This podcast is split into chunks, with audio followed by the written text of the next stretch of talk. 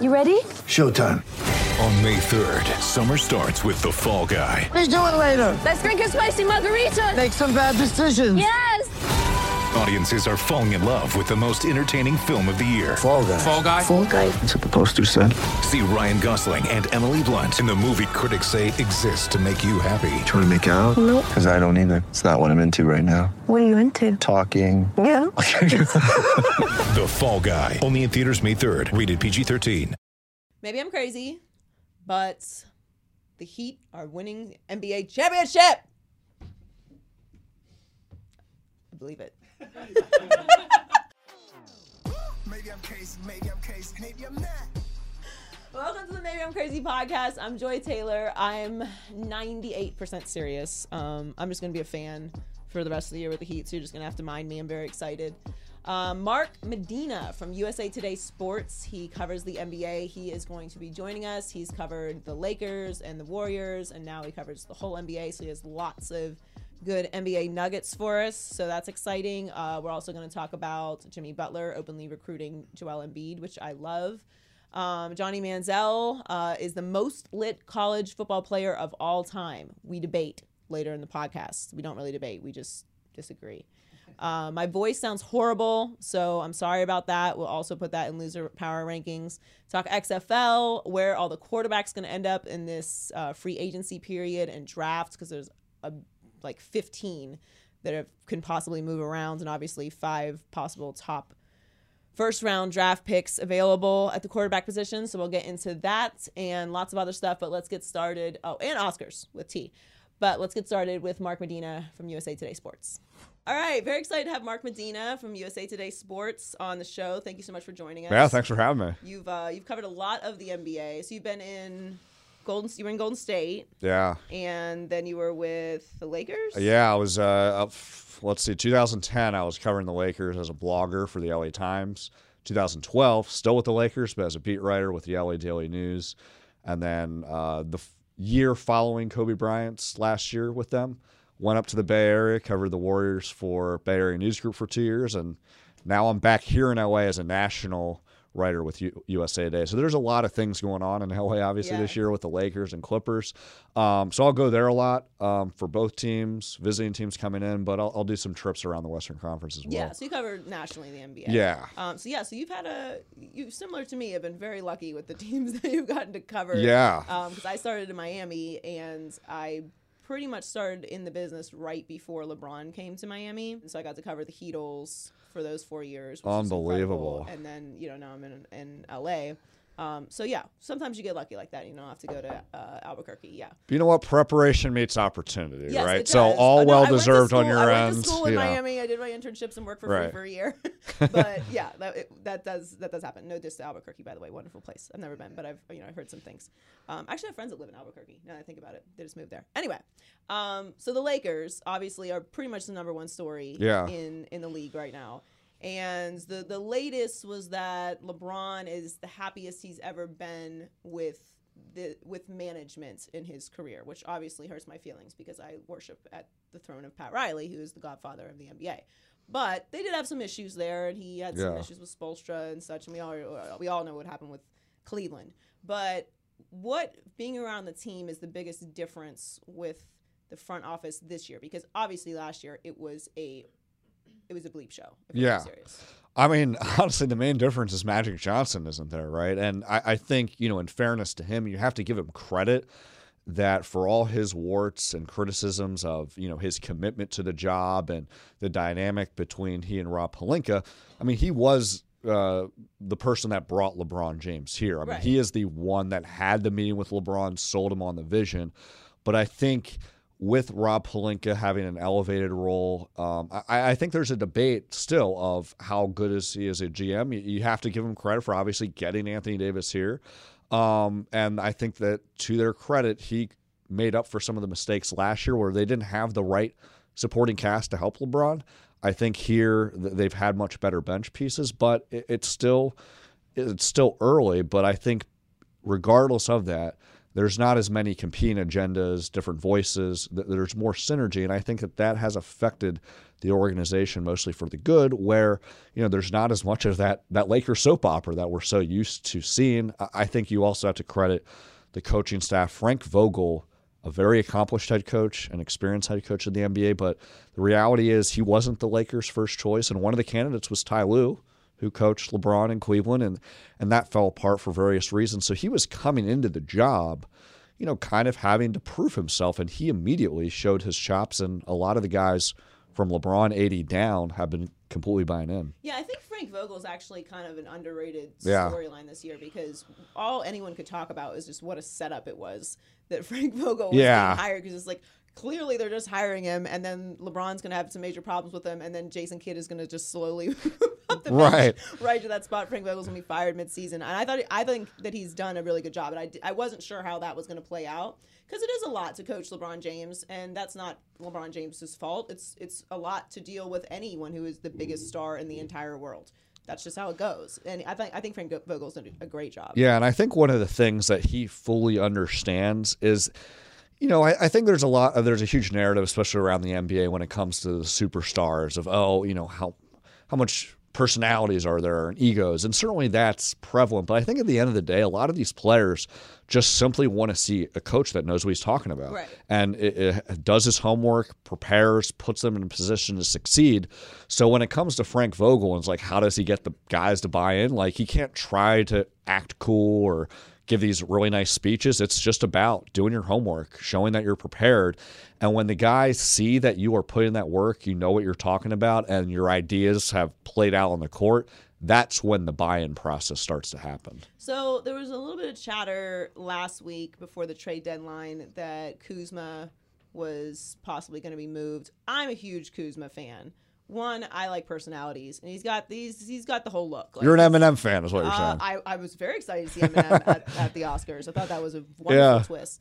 Um, yeah, like I think I think Kuzma kind of fits the team. I also like that he's young, and I do think that you do need. While obviously they're trying to win now, you do somewhat need to invest in the youth of your organization. So I did not like the idea of moving Kuzma at all, and I'm very glad that they didn't. But what what's what's the resistance with Kuzma? Not that he was going to be moved because he's not good, but like there seems to be this argument that he doesn't fit with this team. Yeah, well, I, I think because of his injuries, he was trying to play catch up with getting himself in a rhythm. It, it is a different role that he had to get accustomed to with coming off the bench and not having the same kind of scoring role that he had in previous seasons. And, you know, some of his consistency with his outside shooting has been sus- suspect. I mean, basically, you've seen, to use this Eminem analogy, you've seen like the Slim Shady version of Marshall Mathers LP Eminem show, which is good. And then sometimes Kuzma's shown the Eminem of, you know, encore and relapse, and that's not great, right? so Great. I, I think with that, there's been optimism that some of it's circumstantial. He's still young, and so he's in that kind of gray area where, hey, he's not established enough that we're gonna make him untouchable. We'll still entertain offers, see what's available, but it's not to the point where they're thinking, hey, we got to get rid of him, whatever it takes. And I and I think the Lakers made the right move. I, I think that there is still upside. He has shown in the last month he's improved, and then I think for with the bigger picture, one of the things that I think has really played in the Lakers' favor is that his hiccups aside and Rajon Rondo's hiccups aside, their chemistry as five man units have been really good. Yeah. And I, I don't think I think they were leery of breaking up those combinations to then get into a process of having to integrate a new guy, seeing what the best lineups are for that, and then all of a sudden it might affect the standings and just their overall comfort level heading into the playoffs. Would you call him the third guy? You know, I, I think by default from a scoring load, Because I feel like the third guy with LeBron always gets this treatment, and it's like Bosh, and it's Kevin Love, and obviously Bosh and Kevin Love are on a different level right now, obviously, than Kuzma it would be in that spot, but.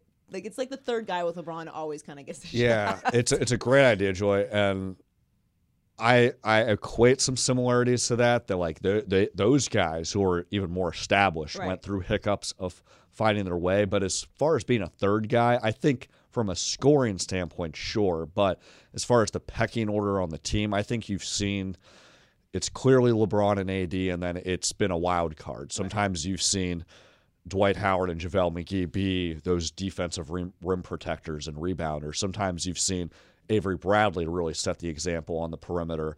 Uh, and then sometimes you've seen, hey, it's Danny Green just hitting a bunch of three pointers. So I don't think that from a team depth chart, Kyle Kuzma's the third guy, but technically he is from a numbers scoring standpoint. Yeah, and I just I always feel bad for those guys because like well at least in Miami like Bosh would always kind of get a lot of slack from the rest of the country. Where we we always protect it. You gotta protect Chris Bosh. Yeah.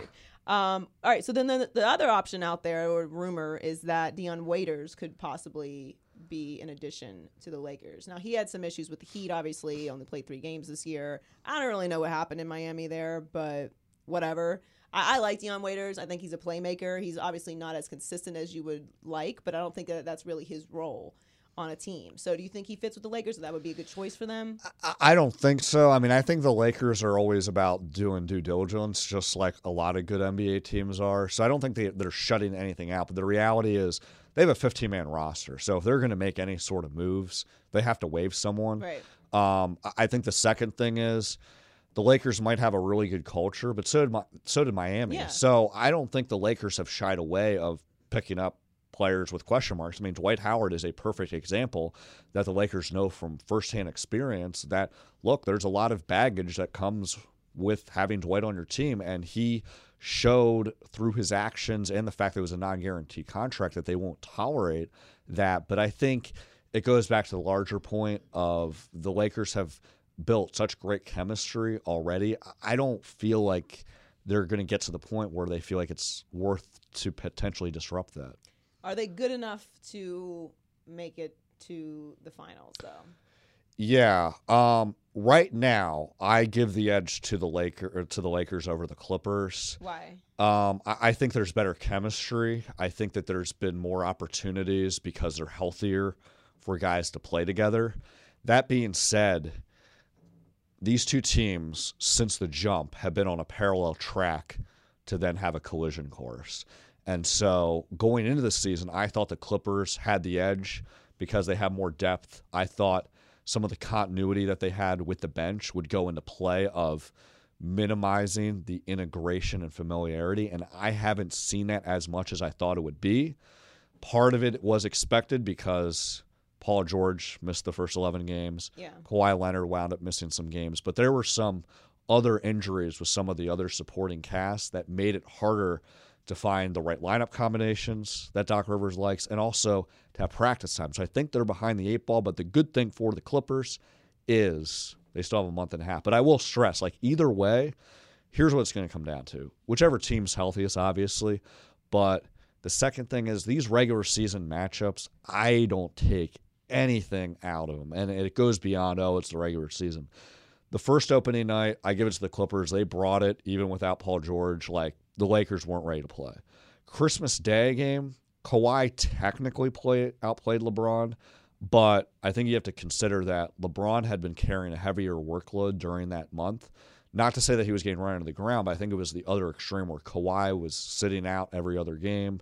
He was more rested. And if you're going to get into this compare and contrast of who's the better player, Kawhi had 13 games before that where he shot below 50%. He's had his fair share of not good games either. So I think because of that, you almost wipe those out, and it's really going to come down to some of these things are obvious, but it just is what it is. It's going to be health, number one. And then number two, how well do the duos play collectively? And then the third part is all these supporting cast role players, to what extent are they going to be the best version of themselves? And as of right now, the sh- Lakers have shown the advantage with that, but still a month and a half for that to get correct. Yeah, I don't put too much into the Yeah. regular season either when it Yeah. comes when it comes to teams that are at this level.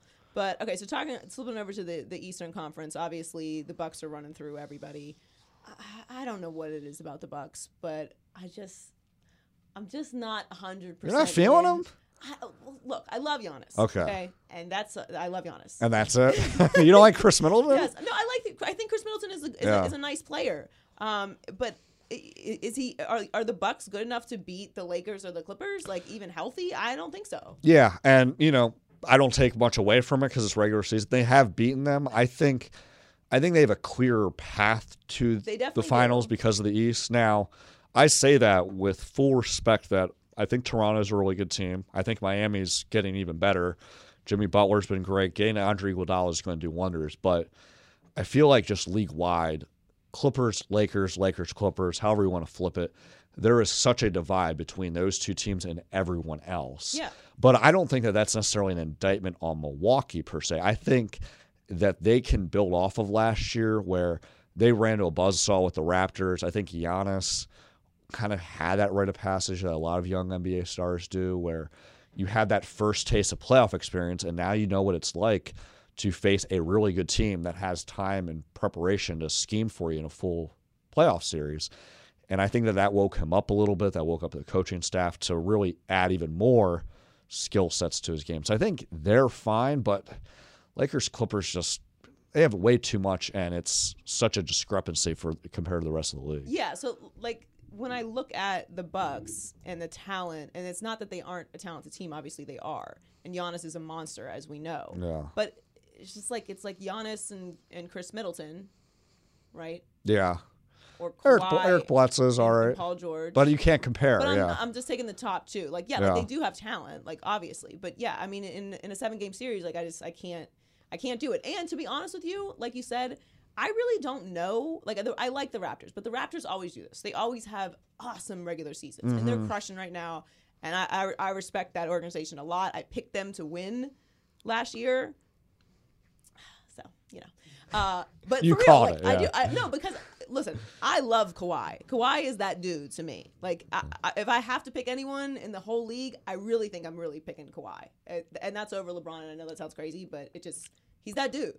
And I don't care about you know load management and all that. Like he showed last year taking like he, he won a championship for an entire country. So nobody else can say that. for sure. So to me, like the, well, I like the Raptors regular season. I think on and I know I'm being biased, but the Heat the Heat has some shit with them. That's like old school Pat Riley Heat basketball. Mean. You got you know Jimmy Butler out here openly recruiting Joel Embiid. like that they're they're different this year and they're going to get better. And the Celtics too. Yeah, Like I don't I, I- think that the the first two rounds Milwaukee will have no problem, but I don't know about the Eastern Conference Finals. yeah, I like the Celtics, um, and I think you know there's there was so much going on last year with Kyrie, and I say this knowing how good of a player Kyrie is, but there's no way around it. He wasn't a good leader with that team, and No, I think fit. The right there's a better fit this year, and there's a lot more continuity. I, I just think the X factor is Giannis. Um, I still give the edge to LeBron uh, over Kawhi just because he's been able to be healthier and more consistently durable. But I think when you're talking about Milwaukee and really everyone else in the NBA, I haven't seen signs this season that LeBron's slowing down. To his credit, I think he benefited last year of missing 27 games, resting up, kind of using that last season as motivation of missing the playoffs for the first time. I think And for him extra time from since 2006. Yeah, and the extra time to recover. But there's going to be a window that's closing for him. I mean, there's no skirting around. He's 35, 17th season. So as much as I don't want any NBA team to just, hey, bide your time, just stay put, there is still that avenue for Milwaukee to be able to strike, maybe not this season, but next season or the following season, where they do have that chance because the Lakers' window is so small. Wow. Do they have that chance? Because Giannis is going to be a free agent, and if they continue Yeah. to get right there and not win, is he going to stay? You know, nothing is ever guaranteed in today's NBA. But if I had to bet, I think Giannis is going to stay in Milwaukee. I, I don't think it's going to be similar, regardless of the fact that the Warriors are going to be aggressive. They're going to align themselves from a cap standpoint and just asset standpoint to be able to make that deal or when he becomes a free agent. But I don't think that what Milwaukee or what Giannis is facing in Milwaukee was comparable to what Kevin Durant was facing in Oklahoma City. No, where, or LeBron in Cleveland. Right, exactly. So I think knowing, I, you know, I don't cover Giannis on a day to day basis, but just following the team from afar and, and talking to people who know around the NBA, there's a real feeling that he's staying in Milwaukee. But that being said, I mean, there's just never any guarantees in the NBA. And that doesn't even have to just do with free agency. I mean, it's injuries and just everything else that you know can really tilt the scale one way or the other. I think a lot could happen. I don't think that they're going to Yeah. win the championship this year, and then moving into next year. And, and look, Milwaukee's a well-run organization, so it's not like it's Cleveland where it's just A hot mess, insanity. yeah. um, or it's Miami where you're under the biggest amount of pressure that anyone has ever faced, really, even more than what was going on in Golden State with Kevin Durant, because everyone hated the the big three in Miami. But Right. I just think that, like you said, right now Giannis does not have a whole lot of pressure on him. But if they make it again and he doesn't win again, that might just turn up a little bit because eventually you know how we are. Like eventually they're gonna be like, okay, like Giannis is great, but he never he never wins. Like he's Right. great in the regular season, and you know he's the Greek freak and he's fun and everyone loves him and I I love Giannis, but like he never wins. That's gonna become the thing, and then that pressure is going to, to raise up. And and to me, I don't have a problem with guys moving because of that. Like we have this measurement that we're you know the the finish line's always moving for what the greatest is, or you know you have to be the greatest. And it's I mean it's all about competition. Right. So I, I do think that, that that narrative could switch very quickly if that continues to happen for you. Yeah, for sure. Um, and you know, as mu- as unfair as I think kind of that rings debate goes into play because it's not even just that player's greatness and his drive and will. There's so many outside factors of how well the organization's run. But I think to your point, like I never faulted Kevin Durant for leaving the Thunder for the Warriors because I think you should give a lot of credit to him and the Warriors that hey they valued winning and as much as you look on paper they are just stacked with future Hall of Famers there has been a lot of times in the history of the NBA where that resulted in a lot of competing agendas, egos clashing, and nothing was perfect there by any means, especially that last season. But I think the underrated part of the Warriors and Kevin Durant is that they integrated Kevin in a way that maximized what he brought as Kevin Durant without diluting the identity that made Steph Curry, Klay Thompson, Draymond Green, and Andre Iguodala so good. And you know that whole narrative, oh, you just roll the ball out and it's easy. No, that took a lot of work and sacrifice and kind of X's and O's to make sure everyone was feeling like the team's the best version of themselves without individuals feeling like they're on the short end of the stick. Yeah, I mean that's just silly. Like Yeah. that's silly fan stuff. And I'm like I'm very pro fan. Right. Like we, we whatever. We don't. and None of us really know anything. All right. Like we're not on the sideline drawing up plays and stuff. But the idea that Kevin Durant just showed up and there was an automatic championship. They didn't win every year with Kevin Durant there. Like the Warriors didn't win the, the year before he came. Like Right. it's, it's not an automatic thing. Right. And that's what happened in Miami with with the Chris Bosh and Dwyane Wade. Like they didn't win the first year. Of course they're not going to win the first year. Like it takes time to do all this. You can it helps. You're going to have talent. You're going to make the finals, but championships are championships for a reason. They're hard to win. Yeah, for Not sure. the only talented people in the league.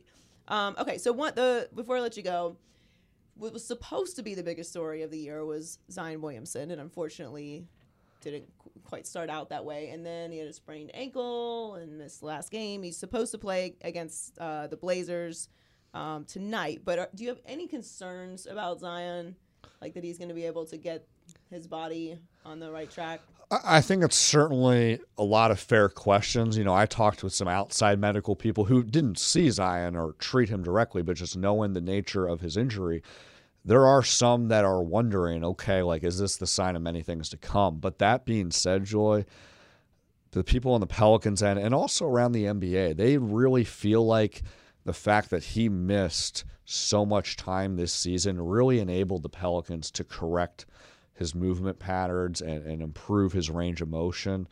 And it really didn't have much to do with, oh, he's his weight or how big he is. Of course, they wanted Zion to slim down his body fat just for his own conditioning. But it was really that his his range of motion was just so tight.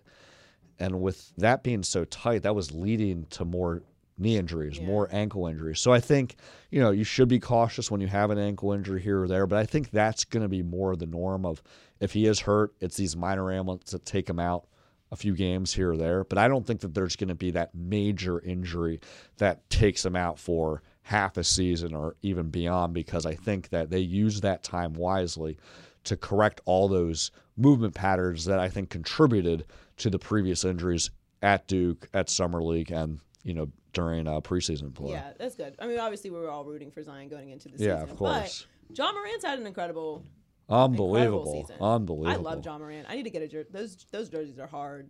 Yeah. Grizzlies jerseys. I gotta get matching sneaks though. They've been selling out. You can't get them anywhere? I know. I just need to do it. Okay, okay. you, you, you're busy. Yeah, I- you know, eventually. I'm laying on the couch doing nothing. um, thank you so much for joining us. It was really fun. Yeah, thank you for having me. Again. Lots of good uh, NBA nuggets. Always love So it. Always love it. Later in the season. Sounds Appreciate it. And you can follow Mark at Mark G underscore Medina on Twitter, um, so you get more NBA nuggets from him. Appreciate it. Sounds good. Appreciate the plug. Thanks. TurboTax is here to help this tax season by making tax filing easy for you. They've made it their mission to give you all the tools and advice you need to get your taxes done with confidence, like making uploading your W 2 as easy as taking a picture. Just use your phone or your tablet to simply snap a picture of your W 2, and then you just watch your information appear in the right place on your tax return. You can make sure you're filing your taxes correctly while at the same time making sure you're getting the best possible refunds. TurboTax, all people are tax people. With it. With it. Quit it. What? With it. We about to turn up in this bitch. All right, Donnie, what am I winning or quitting today? Heller is out again. He will be with us soon. Yes. Uh, the 2020 NFL offseason is in full swing, and a major change is going to come. Looks like some old faces are headed to some new places, and some baby faces headed to some new places as well. Ooh, A lot, of a lot of faces and places. All my aces. Joy, this is the most interesting offseason for quarterbacks ever. With it or quit it. Definitely would it. There is going to be some movement, and I think there's going to be a lot of movement in the draft also. Um, there's just a lot of quarterbacks who are free agents, and then there's a lot of quarterbacks who are available who are possible first rounders because everyone's really only talking about Tua, Joe Burrow, and Justin Herbert. But Jacob Eason and Jordan Love are also high prospects, and they're gonna go in the first round, I think. And then also like you have Jalen Hurts floating out there. No one's really talking about him. I think he'll go into in the second rounds, but still be drafted very high, obviously. So I will we'll, we'll do honorable mention Jalen Hurts, but just focusing on those five that are I think going to go in the first round. You have Tua, Joe Burrow, Justin Herbert, Jacob Eason, and Jordan Love. Then free agent wise, you mm-hmm. have Tom Brady, Philip Rivers, Drew Brees, Teddy Bridgewater, Cam Newton, Andy Dalton, Dak Prescott, Jameis Winston. Mm. I suppose you could put Marcus Mariota's name out there, but I, I think he'll end up staying with so. the Titans. I think the, the Titans are going to sign Ryan Tannehill to an extension also. So that's a, what is that? Five, six, seven, eight, nine, 10, 11, 12, 13? Mm, that's a lot. Conservatively, because there could be some other moves made True. as well. So, yeah, I mean, there's just, and- and I think a lot of them are moving. So, my very, very uh, non-sourced, uneducated guesses on where I think these guys are going to go, Those slash where I think they should go. Yeah, because uh, you know, if I'm right, I get to brag, and if not, well, whatever. So I think the Dolphins are going to end up taking Tua. So Tua's got Tua got cleared for his first medical, which was did the hip fracture heal, and it did. It was as positive as it could be. Was the Rapoport report on Tua. So that's good. Like you wanted to know that it was that it's healed. Yeah. Again, I don't know anything about this injury and how it's going to heal or how it's going to affect him. None of us do. So stop acting like you do. You don't. But I will say I've been consistent about Tua from this whole time. I don't like Tua as much as Joe Burrow. I haven't all season. Excuse me, I'm gonna die. We'll talk about that later. the one thing about Tua and Joe Burrow that people keep going on opposite sides of, and it makes no sense, is like when it comes to Joe Burrow, it's like, oh, he played for LSU. Look at the talent he has around him and the receivers. It's like, what's the difference with Tua and who he plays with and the talent and the receivers that he have? It's the exact same thing. Exactly. That makes no difference. The one comparison that you can make with Joe Burrow and Tua that I think is fair is that Tua has been good for a longer amount of time than Joe Burrow has been good. Now, Joe Burrow had the greatest statistical season in the history of college football at the quarterback position, so you can take that into consideration. But if you're being fair all the way around, they're even. Like, Tua's injuries and then Joe Burrow's lack of greatness for an extended amount of time kind of even out to me. yeah, that's true. Now I'm gonna go with Joe Burrow because I just I I personally see that level of greatness and he doesn't have the injuries. It's like an it the injury thing to me really scares me. Now that said, I would still take him if I'm a GM and I need a quarterback because it's worth the risk. you nobody knows what anyone's getting in these drafts. It's a crapshoot, e- Mm-hmm. even in the first round. There's no guarantees in the draft. There's busts all the time. So if you need a quarterback, just take him. What's the worst that could happen? He ends up being injured. Okay, then take another quarterback. Yeah, it like again. it's worth the risk for the talent and being in the position that you are to get him. So I think the Dolphins take Tua. Obviously, the Cincinnati's going to take Joe Burrow. I hate it. It's going to ruin my life, but it just it is what it is. Now that said, I'm going to plea. I'm going to make an open plea until draft day and on draft day that Joe Burrow come out and say he's not going to play for Cincinnati. Oh, man. nobody's going to be mad at you except for Cincinnati. Trust me. No one cares. Like, I, I like no diss to Cincinnati, but like no, you're, you're not gonna, you're not out here saying that you're not gonna play for the Cowboys, or you're not playing for the Green Bay Packers, or you're not playing for the New England Patriots. Hell, you're not even saying you're not playing for the Miami Dolphins, which I also think that no one would care about based off of the last 20 years of Dolphins football. You everyone will be happy for you except for Cincinnati that you said you didn't want to play in Cincinnati. Trust. Unless you end up with the Lions. No offense. Oh man, that's real though. So then Justin Herbert, I think, goes to the Chargers. I like Justin Herbert. I didn't all season, but I liked what I saw from him in the bowl game. I think he goes to the Chargers. Obviously, that could switch between the Dolphins. If the Dolphins take Justin Herbert, then Tua goes to the Chargers. Yeah. Um, I think that I think the Chargers are a better situation for Tua than the Dolphins because there's going to be more required of him in Miami than will be with the Chargers. But either way, those are interchangeable. Jacob Eason, yeah, I think he goes to the Bears. I don't know. I have no idea. That's the one thing I saw on the internet about where he might go. but I do think he is going to go in the first round. And if you're looking at places that need quarterbacks, they have said that they're sticking with uh, Trubisky's and whatever. Like That's a good spot to be in then if you're drafted by the Bears. You got that defense, and then you can sit behind Trubisky's for a little bit, maybe. Yeah, and then everyone's gonna yell for you when Trubisky does what Trubisky man, does, you're the hero. and then you're a hero, right? Jordan Love, the Patriots need a quarterback, and he is rumored to be going in the the second rounds. Patriots, as we know, are picking later in the first round. They always do. So I think that I think that, that he could end up going there. Now the Steelers don't have a first round pick, which is tragic. But because I would have loved the Steelers to be able to take a quarterback in this draft, but um, yeah, I, I think he could end up going to the Patriots. So that leaves Tom Brady. The big one. Yeah. So I've been pretty consistent. I think Tom Brady is leaving. That he, I thought he was going to the Chargers. I'm kind of moving off that. I'm, I'm uh, Colin's kind of convincing me he's going to the Cowboys. Really? I know he has no information on this. Okay, and it's just a theory. yeah. Michael Irvin.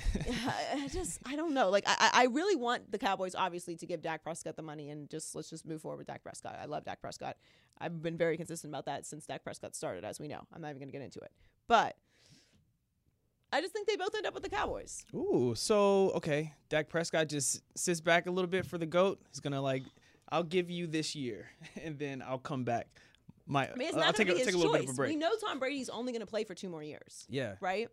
So they franchise tag Dak. Now, if they, I don't know if they have all the money for that. Uh, yeah, this is the, the I'm not a salary cap specialist. This is just the fantasy list. right, okay? right. My bad. All right, Philip Rivers, we're retiring you. Sorry, love you. Great, great career. Hall of Famer. Uh, it- it is only- Maybe not first ballot, but yeah, Is he a Hall of Famer? I think so. Hmm. I can't tell, and that kind of makes me feel like he might. not- I mean, I, I, I guess he is. Yeah. Is he? All right. I mean, I guess And he, it- play, he played for second or third What is chance. it? Seventeen seasons, sixteen seasons, sixteen seasons. time. It's a long time. Mm-hmm. He does have that streak, that starting streak, which I love. That's a special thing. That's Yeah. why I think Eli Manning is a Hall of Famer. Okay, maybe he's a Hall of Famer. He convinced me. Yeah. Um, Drew Brees, I think, is going to stay with the Saints, which leaves obviously Teddy Bridgewater and Taysom Hill situation. I think he stays with the Saints for another two years. I think they trade Teddy Bridgewater. I love Teddy Bridgewater, so that's not a diss. Of Te- Te- it's actually a compliment to Teddy Bridgewater that yeah. he's too good. They need to pay him, and they can get some huge assets for him. So Teddy Bridgewater, I kind of like him with the Lions. I love Teddy Bridgewater. I also am a fan of Matt Stafford. I don't think he's the problem with the Lions. Matt Stafford has gotten us through some horrible, some comebacks that like uh, I'm, I'm, I'm ride or die with him now for them comebacks. It's it's things around him that are the problem. You're such But- a Lions fan, Donnie. I am, I am. But Teddy Bridgewater, I would love to see him in that blue, that that silver and Honolulu blue. Oh, I love Teddy so- Bridgewater with the Lions. Yeah, I mean, it's for the culture to have Teddy Bridgewater as our quarterback. That'd be dope. It would be so dope, and Teddy Bridgewater's so much better than Matthew Stafford. I can't. I don't. I can't back that up. I don't. I don't. I don't Oh believe you. come on! Nah, man. Matthew Stafford. What does what does Rob Parker call him? Oh, what does he call him? I don't Pat. Stafford or Oh, uh, so Stat Pafford. disrespectful. Stat Come on, Rob. Pafford. Come on, Rob. You gonna disrespect our It's guy such like a that? good name. um, I don't know. I, I kind of I'm kind of with Rob Parker on that. I don't agree with him on a lot of stuff, but that's definitely not inaccurate. So okay, and then so that's like I don't know what I do with Matt Stafford, so I guess that's available too. But right. um, Cam Newton, I think he stays with the Panthers. I think they they stick with that. Okay. Otherwise, they're gonna have to draft someone. Andy Dalton, I think he goes to the Colts. Dak Prescott, as I said, I think stays with the Cowboys, and uh, Jameis Winston's gonna be with the Bucs forever and just that's so continue to throw so many interceptions on, forever and ever. um, yeah. So like I said, that's my that's my comprehensive list with uh, mostly just gut. It's, most, it's just a football guy list. There's not a lot of salary cap research there. Okay. so come August, we'll check back and see how. Um, We'll check back and see how accurate it is. It will either be completely and utterly wrong in every single way, or it'll probably be 100% right. Oh man, that'd be insane. if I got 100% right based off of uh, basically nothing. Gut. Um, yeah, based on all gut. That's my all gut list. Mm-hmm. Um, but I like it. I feel good about most of it, except for like two. But most of it I feel good about. Um, all right, what's next?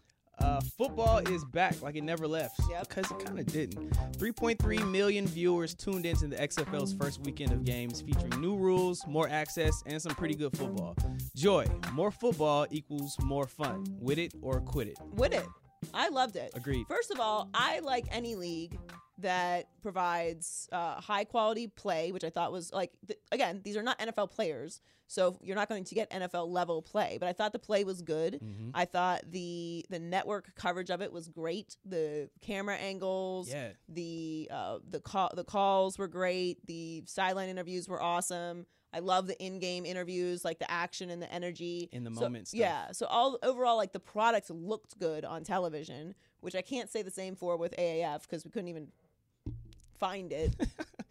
and I was rooting for AAF too. Yeah. But this league is different. Like for all the criticisms of the XFL that were warranted in the past, for sure, and all the skepticism coming into this weekend, I didn't really know what to expect. I knew that the product would look good. I wasn't expecting it to look as good as it did, but I knew it would look good because ESPN and, and Fox are behind it. So Right. like they're going to we're going to do our productions, which are good productions Top notch. and we knew who was calling the games too. Mm-hmm. So Curt Menefee, Joel Klatt, like that's that's going to be a well called game. Like they're both the, the best in the business. But I actually thought it looked like real football. Like Mm-hmm. it didn't. It and listen, I'm a big supporter of minor league sports. I love going to minor league baseball games. I think they're fun. So I actually like going to minor league games better than going to to major league games. Like you're gonna get great weird food. Yeah. W- weird uh, mascot stuff is always weird dope. mascot stuff. I'm huge into weird mascot stuff. Yeah. Mm-hmm. Great stadium antics. Huge into stadium antics. You're in a nice intimate seat, like Yeah. right down by the game. You're gonna see the players. It's affordable family experience. Not that I have a family or that I pay for anything because I don't, but I do support that. Yeah. I do support that. Like, I, and I think they're fun. Like, I've always had, I've never had a bad experience in a minor league baseball game, and I think this is a nice option for fans because it is. It's so expensive to go to games. Yeah. Like, it's cool to be able to bring your whole family to a game. That's like that's a. I'm spoiled and I'm aware of that, but like. And all of us in the business, pretty much, like we get perks from working in the business, tickets and such, and like we kind of get desensitized to how expensive it is to Mm-hmm. go to these sporting events. Like we do.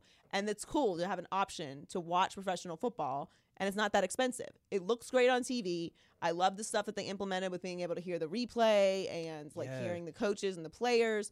Like you really get to experience the game. I do think that there's there's going to be some stars that emerge throughout the season. Like it's one weekend. We don't know who the stars are yet. We'll Yeah. see. It's going to get more competitive as it goes on. And and from what I've read, read about the pay structure, you actually make more because they're, they're obviously not making anywhere near NFL salaries. You make more if you win. Oh. So uh, at- least according to what I've read. So That's like cool. that's obviously more motivation and makes gives it a little bit competitive advantage, especially because it's not NFL guys are like, oh, like whatever, I get a ten thousand dollar bonus, I don't care. Yeah, Not they don't yeah. care about winning, but like Yeah. they're not worried about the money. right. So I do. I think it's cool. I'm a big supporter of it. I watched this weekend. I, I I was on the plane. I told Colin every other TV was on XFL. Oh, dope. It's a nice option for people, and this is like a this is a gap space. Yeah, it's the perfect timing for it. It's Right. A window of like we're, we're looking for more live sports, and this is it right now. Because right now it's just basketball and. But we're going into All Star break. Exactly. And like yeah. yeah, and so like now NBA is about to crank up, but Yeah. it's it's it's like the perfect space for it. I love the the implementing of the betting. I can't Yeah. wait till the NFL does that. Like, look, we're all gambling here. Like, just talk about the lines. Like, it's okay. It's not a big secret. Yeah, yeah. like, it's it's actually legal now. It's like it's like when people are resisting like marijuana. It's like. Yeah. okay, but we can walk into the store and get it, just like booze. Somebody has to do it first. right right and the so i love that they're doing it Mhm. um overall i thought it was i thought it was just cool and like i said i'm rooting for xfl uh, I love that it's providing more coaching opportunities, Yeah. um, options for guys who are who still want to play, who are good Mhm. enough to play out of college but haven't quite made a team, or will will peak and then get on a squad next year, which will happen. And I, I think it'll end up being because it's so well funded, which was the problem the AAF obviously had. It's gonna it's a long play. Like don't get too caught up in like oh I don't love it this weekend Right. and whatever. Like it's a long play. They're not gonna they're not they're not gonna have these ridiculously un- unreachable marks to re- to get to in the first week or the first season. And this feels different from the the first time the XFL debuted. I remember being super excited about it as like a 13 year old, and then watching it actually premiere and feeling nothing but disappointment. And I it had chaos. I had the same uh, excited feelings going into this weekend. Like I was amped about like more football, and my uh, my expectations were actually met, and that has like felt so good. I was like surprised by how awesome it was. yeah, it, it was it was utter complete chaos and insanity. The original version of XFL. Yeah. And I I did not think that we were going to see any of that with this Yeah. because it just that that didn't work before. yeah, it's exactly. not going to work you now. Learn from the mistakes. Right. And I thought they just I thought they did a good job. I'm looking forward to next weekend. Hear ye, hear ye. Jimmy Butler is petty. Obviously love it. Uh, Joel Embiid, for that matter, as well. So there's a lot going on with the Sixers this year. A lot of dysfunction, a lot of conversations in the locker room, and it's just like a lot, a lot of stuff, a lot of noise around the Sixers this year, and they're not playing up to their potential, which I low key like, obviously, because I'm a Heat fan. But Joel Embiid has been in the kind of conversation about a possible trade piece. Obviously, not this year. The trade deadline has passed. But, you know, the conversation is being had of if the Sixers should move on from Joel Embiid, get a haul of picks and players or whatever. Um, and he got booed at home. They got booed at home. And he kind of, you know, shushed the crowd after making a three. And he posted this picture on Instagram uh, with the with the the age old quote: "You either die a hero or live long enough to see yourself become a villain." And listen, villain shoes, villain cape. Do villains wear capes? Some villains wear cape, I guess. Yeah. Villain mask. More likely, yeah. Yeah. Being a villain isn't for everyone. Um, we saw that with LeBron and the Miami Heat. It's a lot. It's a it's a cross to bear, if you will, cross with thorns. And Jimmy Butler is perfectly comfortable being a villain, and he is in Miami. And he responded to this Instagram post uh, what that Joel put up and said, "I know a place where villains are welcome." Ooh, it's such a good line. Ooh, that's some cold shit to say. It's so good, and it's why I love the Heat so much this year. It's such old school Heat mentality. It's such. It's just Pat Riley's hands all over it. I love it so much. And uh, he responded something like, "You know it, brother," or something like that. Like he responded in a positive fashion to this quote. So he's stirred up a lot. Now he has gone on to Twitter, just like kind of smooth it over, like I can take it, whatever, fill it forever, okay. But we saw it; it happened. So I'm here for it. I'm totally down with Joel Embiid coming to Miami. Obviously, the more talent we can get. Um, and this is, I told you, didn't I tell you?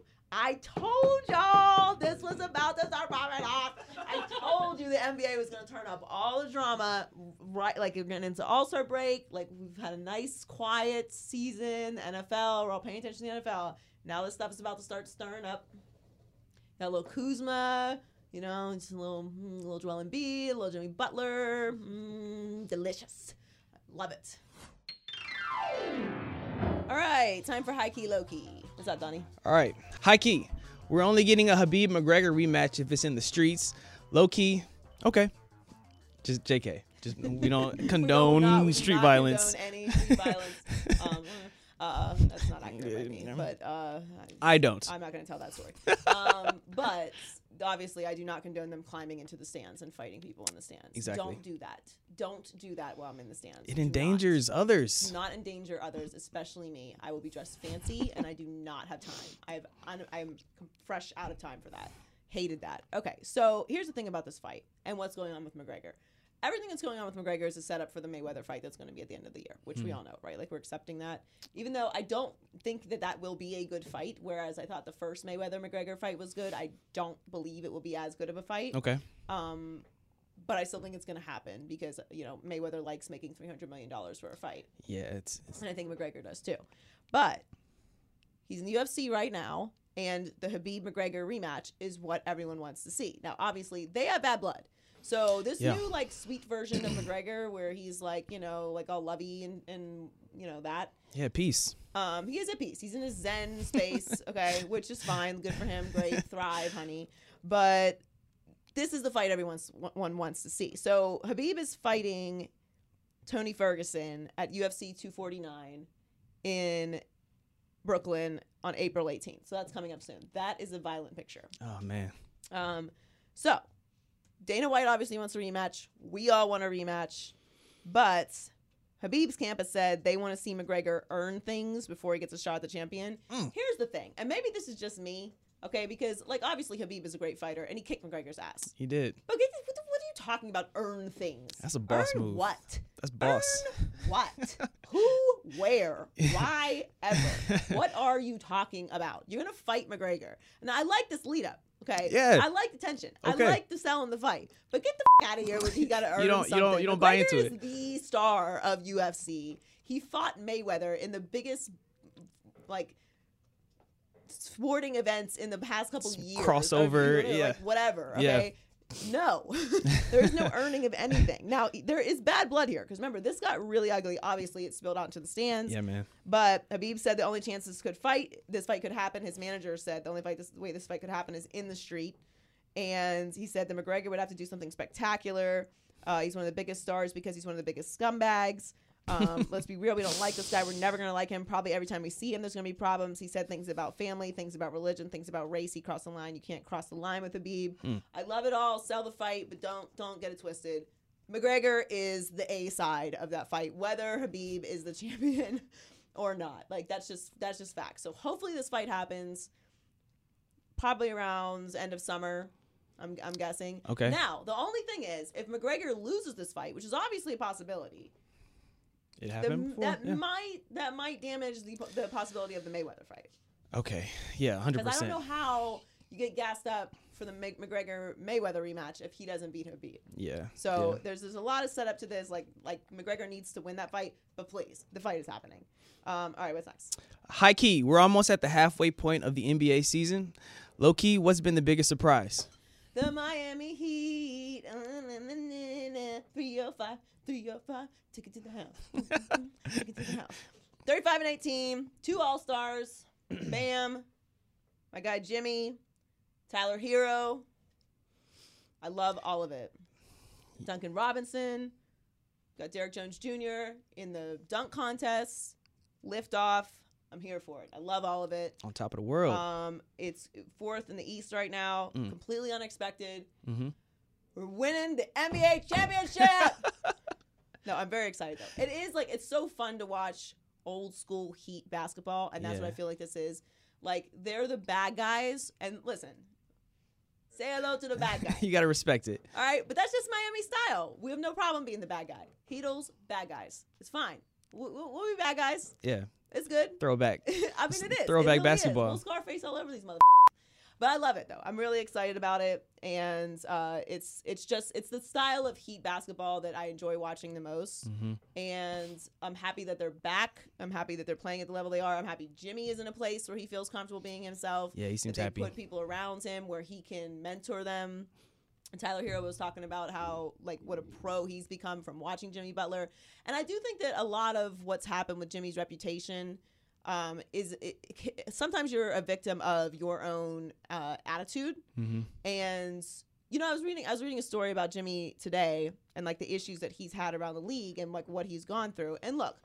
it- It's not. It's not. No part of your reputation is completely unearned, right? Like maybe he has been difficult, Yeah. but the overall like thread of the story is he's difficult because he's demanding which i can relate to and understand. Like sometimes you're just like i have this standard for myself and everyone else needs to meet that standard. And of course we know everybody does not work as hard as everybody else who works hard. Like that's mm-hmm. just facts. We all are around humans all day long. If that was the case there'd be no money because we'd all be billionaires. So like yeah there's there's a way to do to go about things and that's what he is able to do in miami. And it's all clicking and i love it. Eastern conference finals. We're mm. taking down Giannis. Okay. And then What's We'll happening? see what next? happens. Okay. but I'm down and I'm excited about it. Um, all right, what's next? High key, the Browns are not going to trade Odell and Jarvis. Low key, this is sad. It is sad. It's so sad. I'm so tired of seeing Odell in that jersey. Mm. Listen, Jay Glazer has reported that they're not going to trade either one of them. So we're basically stuck with Odell and Baker, and that does make me sad. And that's nothing against Baker because obviously, as I've said a million times, I was a huge Baker supporter. Uh, not the best picture Baker. Um, I was a huge Baker supporter. I thought that he should have started from the beginning. I like uh, personalities. I like anarchy. He represents that. I'm cool with it, but didn't just please just go out there and deliver, and they just didn't. And the biggest thing is that Odell is the biggest superstar in the NFL, even being with the Browns.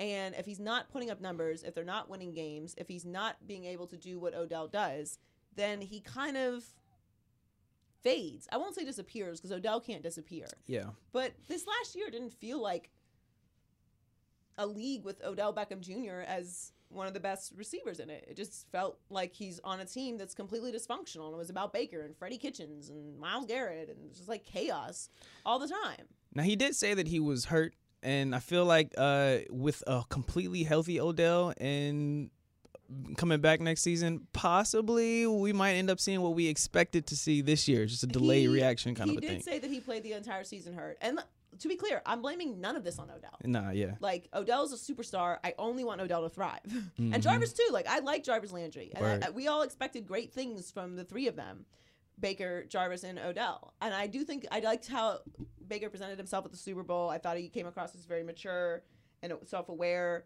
But here's the issue: they had like this much window, bloop, closed because now Cincinnati's likely going to get Joe Burrow. Now they're still Cincinnati, but that's that's a game changer as far as what's the team we're going to pay attention to that we don't know is going to be good or not. It's no longer the Browns; it's now Cincinnati. Mm-hmm. So we're all going to be watching Cincinnati, see what happens with Joe Burrow. Then what happens? Oh, the Steelers are getting Ben Roethlisberger back. They had a playoff merging season this year with that goofy dude. What's his name? Can't even remember his Mason. Mason. Mason Rudolph. Okay, and Duck. Okay, Duck. Duck. All right. So so what do you think's gonna happen? Even if I don't care how old Ben is, like that's an upgrade. All right. And they almost made the playoffs this year with that ridiculous situation. Yeah. So that's happening.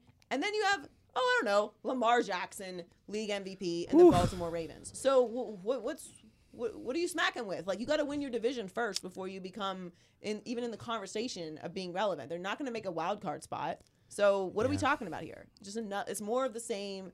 I, I, even if they improve, I don't think it's going to be much better of a season or enough to to get into the into the playoffs. That's so real. It's just it's sad. Loser power rankings. Loser power rankings. These are the losers, the losers of the week. All right, what do we got for loser power rankings? All right, first up is uh, your voice. Yeah, huge L. That's me. That's all that inflammation there. It's me too, technically. I'm my my base level is a little bit lower. Yeah, it is. I normal. hear it now. You Yeah, said that. yeah. Yeah. So I've been sick for three weeks. Everyone keeps blaming it on uh like Miami and partying, and I play a slight role. But I was sick before I left for Super Bowl, which was the disaster. Because if you go on a huge road trip already sick, there's no chance you're recovering from that. Yeah. Which I haven't. I've completely lost my voice. This is the best that it's sounded in the last three days.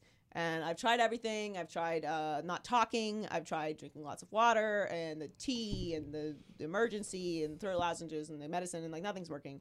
And it's not gonna get better. Um, so this is what I sound like now. I sound like this. It's just a huge L. It just it's It's kinda fun. And I keep hacking That's not fun. and I just I sound I sound like I enjoy when my voice changes. I'm, I'm like walking around the house singing Barry White and uh, Louis Armstrong. Uh, it's yeah, fun. I can't sing at all. See here, like so. Yeah, it's just I'm, it's just never gonna get better. This is what I sound like now. Sorry. Um, what's next? Baseball changing the postseason potentially. Oh my god, the best part of baseball is the postseason. Why? Why do you? Why? Why? This is interesting. It's it's. I, I'm I'm I'm patently against this. Mm. So they're seriously weigh, weighing uh, a change to the playoffs that would expand the field to seven teams, just three division winners and four wild card teams. And this would happen in 2022, according to the New York Post. Joel Sherman. The playoff structure would basically create a wild card, a new wild card round, The division winners with the best record in each league would get a bye for the round, while the other two division division winners and the top wildcard team would hold, host a three game series against each of the rest of the wildcards. If you can follow anything I just said, hmm. but the biggest change comes with who faces the team in the new wildcard round because MLB is planning on producing a Sunday night selection show at the end of the regular season where representatives from each team pick their wildcard opponent on live TV. Hmm. I choose you. Yeah.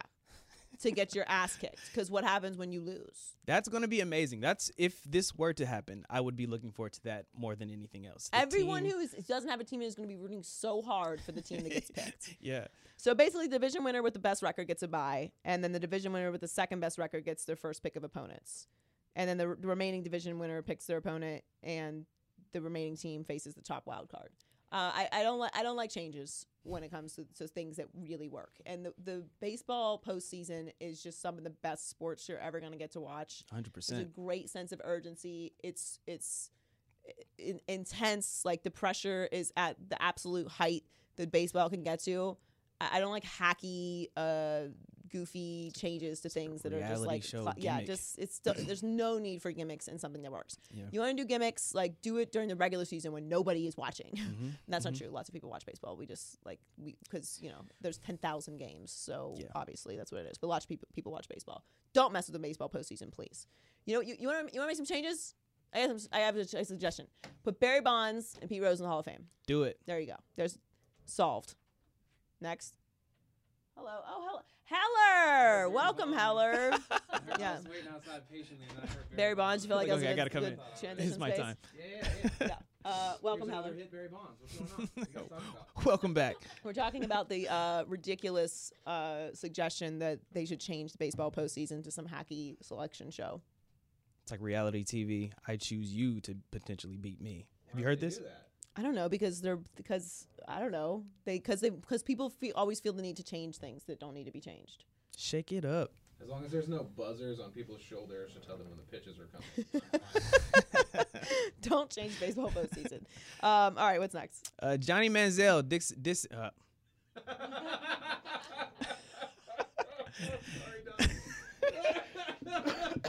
oh man, that's my bad. I'll, I'll take that one. no, let's start over. Okay. No, no, I think we're leaving it in. Damn it. Absolutely not. Johnny Manziel dissing the XFL. Uh, all right. So, uh, Boo. just- someone asked Johnny if he was going to play in the XFL because you remember he had some involvement with the AAF, and he said, "Comeback season's still alive. If y'all ain't know,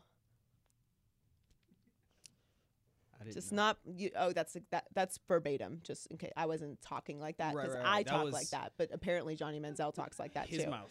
Yes, he's he. He this is those these are his his words. It's one thing for him to speak like that. It's another thing for him to tweet like that. A conscious decision. Comeback season's still alive. If y'all ain't know. Just not playing for another league that's going to fold on you midway through the season. Now that's that's a fair criticism because he did have that experience with AAF. Obviously, if you played for AAF, you might have a little anxiety about getting involved in it. But the XFL and the AAF, I don't think can be compared. Like there's way more funding. It's a completely different setup than the AAF. But he also said, if I never pick up a ball again, it's all love. I was the most lit, Oh my God. most relatable college football player to ever do it Oh man. did things my way and made it further than I ever could have imagined. The game gave me life, and I'll forever be grateful. Thank you to the people that vibe with me till the ends. What a journey it's been. So, so So let's let that marinate. I mean, you have to let it marinate because there's so much to dissect. Overall, look like. I, I, did I enjoy Johnny Manziel in college football? Yes, I thought he was he was fun. Uh, Money Manziel, you know, Was he the most lit? the most well first of all like we're are we doing that still because i felt like i i use that sparingly and Yeah. Not in a public fashion and every time i use it i'm still like i haven't decided if we're still i think we're done with that right have we retired that I never really bought into it, so you're talking to the wrong person. I mean, because I don't, you know, the thing about it is, is I'm just not a young per, like I'm a young person, but I'm not a young person, Yeah. and lit is just not in my vocabulary. yeah. Same. Same. The, the white delegation has definitely co-opted lit. Well, that we've been known I that. Would say, I would say ruined think. Yeah, that's really what It's it ruined. But that's when we decide we're done with something. Oh yeah. Yeah. So uh, yeah, the most lit. I mean, can we come? anyway, let's just move on. Before we get started with culture, I, I just want to submit some more lit suggestions because I feel like I didn't, I, we didn't put in enough time on that. So, like, overall, I, I feel like it's a complete disrespect to the 2000 Miami Hurricanes that Manziel has described himself as the most lit college football player of all time.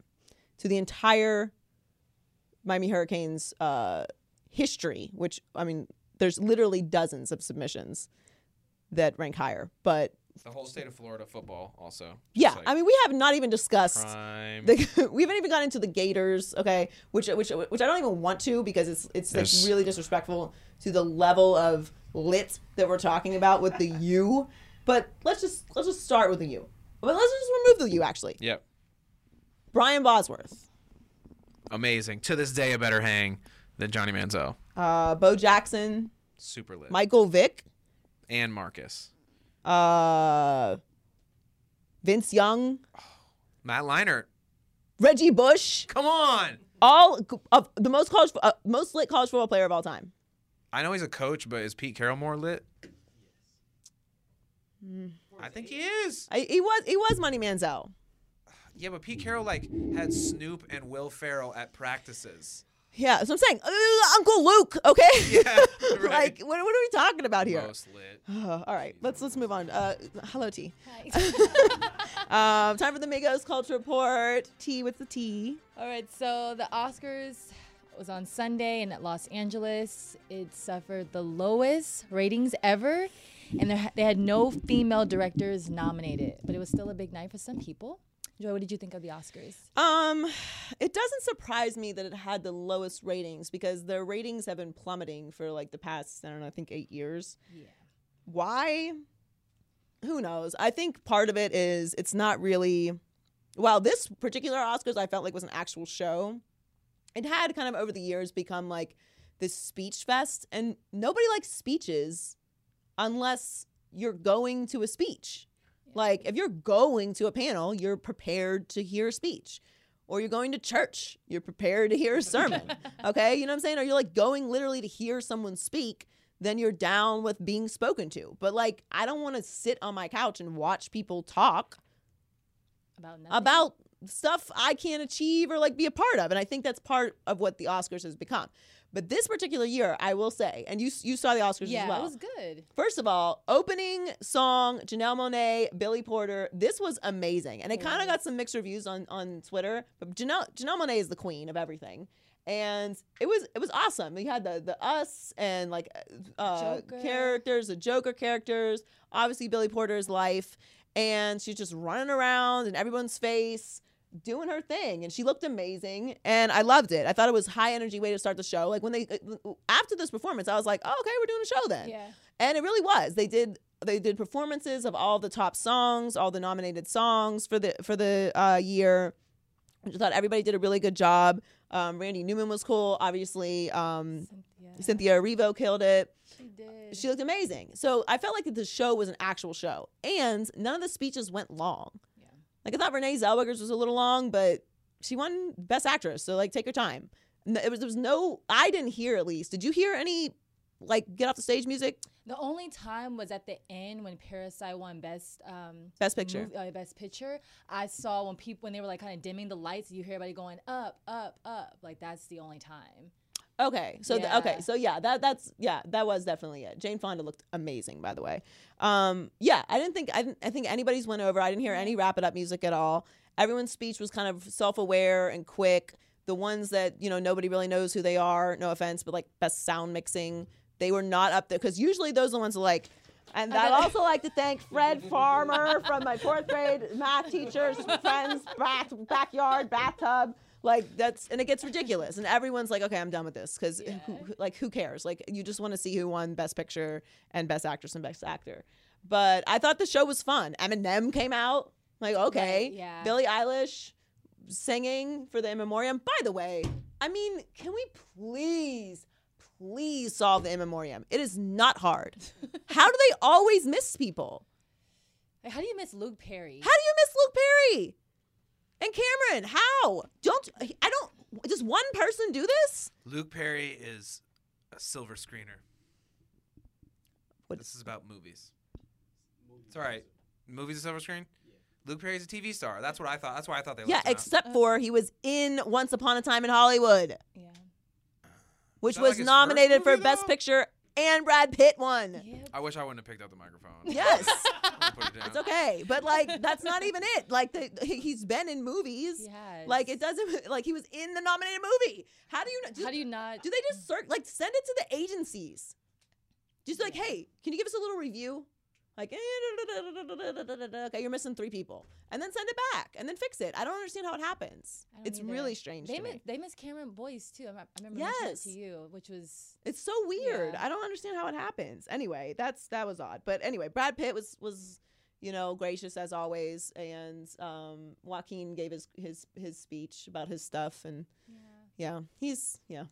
I mean, that's the speech I expected from Joaquin Phoenix. It's the speeches he's been giving since he was in it, and and obviously expected him to win. But love Elton John. Um, I thought I don't know. I just enjoyed it, and I like the Oscars because I feel like it's the highest award that you can win in Hollywood. Like no one's ever like, oh, this you know SAG award winner or such and such. No diss to the SAG awards, but you describe someone as an Academy Award winner. That's like it's prestigious. Yeah. It matters. It's why everyone's pissed there were no female directors nominated. It's why everyone's mad about the lack of diversity, and it's why everyone's glad Parasite won everything. Because I haven't even seen Parasite yet. I I'm, I am going to watch it yeah. but they cleaned up and I, I, it was it was the perfect um the perfect way to end that show based off of everything that had been like the controversy around the Academy Awards. What did you think? I loved it. I mean, I, I think for me, like the biggest moment was just seeing. I don't want to butcher his name. Bong Joon Ho win. I mean, Mm-hmm. four awards, and I, I'd said it before. I'm gonna say it again, but the fact that he just said thank you, we'll drink till morning. Like I just thought that was. So, yeah, I vibed with that. I vibe with it. I thought it was so funny. I I really I was really happy to see um, history being made. So I love that.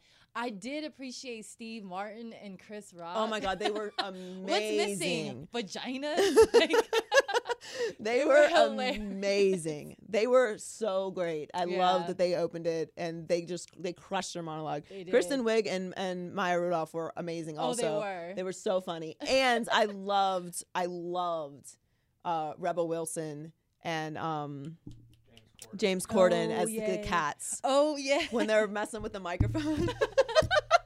that that was great. I don't know. I I enjoyed it. Like I I like the Oscars though, so I'm kind of biased, but I thought this year was an actual show.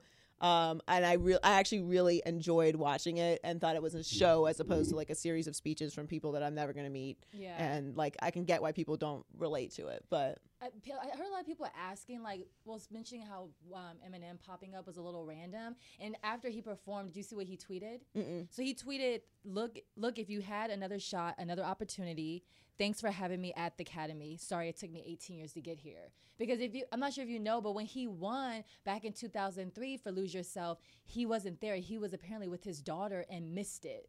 So Oh. he didn't even. I mean, he wasn't there. So I think for him to be able to come back 18 years later and perform, it's like, why wouldn't you do that? I mean, of course he's gonna do it. Yeah. But also, like, I don't. I listen. If you would have given me a list of people that are going to show up and perform at the Oscars, Eminem would not have been one of my choices. But Yeah. the lead up to it, like the way that they set it up, was amazing. It And like they started playing it, and I'm like, Wait, what? are they? Because you know every every song had like a little clip, and then it's like, like all right, it's a little longer. Oh, we're gonna play the whole thing. Like, do we really love "Lose Yourself" that much? Like, I mean, it's a good song, but then all of a sudden Eminem pops out. Right. And like for for everyone's reviews about like how lost everyone looked, I, I swear sometimes I feel like I'm watching a different show than people are watching. Like Yeah. yes, there's gonna be a, f- a few random old people in the crowd who don't know what's going on, but I thought for the most part everyone in the crowd thought it was awesome it. and was singing it. and he got a standing ovation. Yes, so- like what are you talking about? They were bored. Like they're like, oh, everyone's confused. No. Uh, sometimes Twitter gets on my nerves. Like y'all don't know everything. What are you watching? I I, I loved it. I thought it was great, did and. I, I enjoyed them. We'll And- see. We'll see. It doesn't surprise me if the ratings are down though. I do want to. I do want to reference one other thing I think is really important. That Matthew Cherry won Best Animated Short winner Yes, uh, for. Hair Love, and I love the fact that he brought DeAndre Arnold, who's a Texas high school student that wasn't gonna be able to graduate if he didn't cut his dreads. Yep. So that was huge. That was a great moment. For Yeah, and he's a former NFL wide receiver. yes. Yeah, so it, Sports it's- tie. Yeah, right. Uh, we like to do that, but no, it, this was a, this was a great moment, and obviously it's a super important topic, and you know something that T and I live through every day. Yes. um, so it's all it's always important that that is in the forefront. And they had great speeches too. Um, and I thought that was that was really cool. And obviously he gave a shout a shout out to Kobe. Um, at the end with a, a really nice line that you know maybe all have a second act as great as his was so this was this was a really good moment too but uh, I enjoyed it. I enjoyed the Oscars. Me too. All right, thanks for joining us today on the Maybe I'm Crazy podcast. We appreciate it. Make sure you subscribe on YouTube and follow us on all of our social media pages at Maybe I'm Crazy Pod on Instagram, Facebook, and Twitter. You can listen on Apple Podcasts or SoundCloud or Spotify or the iHeartMedia app, basically anywhere you get podcasts. And we appreciate it. Catch you next week. Maybe I'm crazy, maybe I'm not.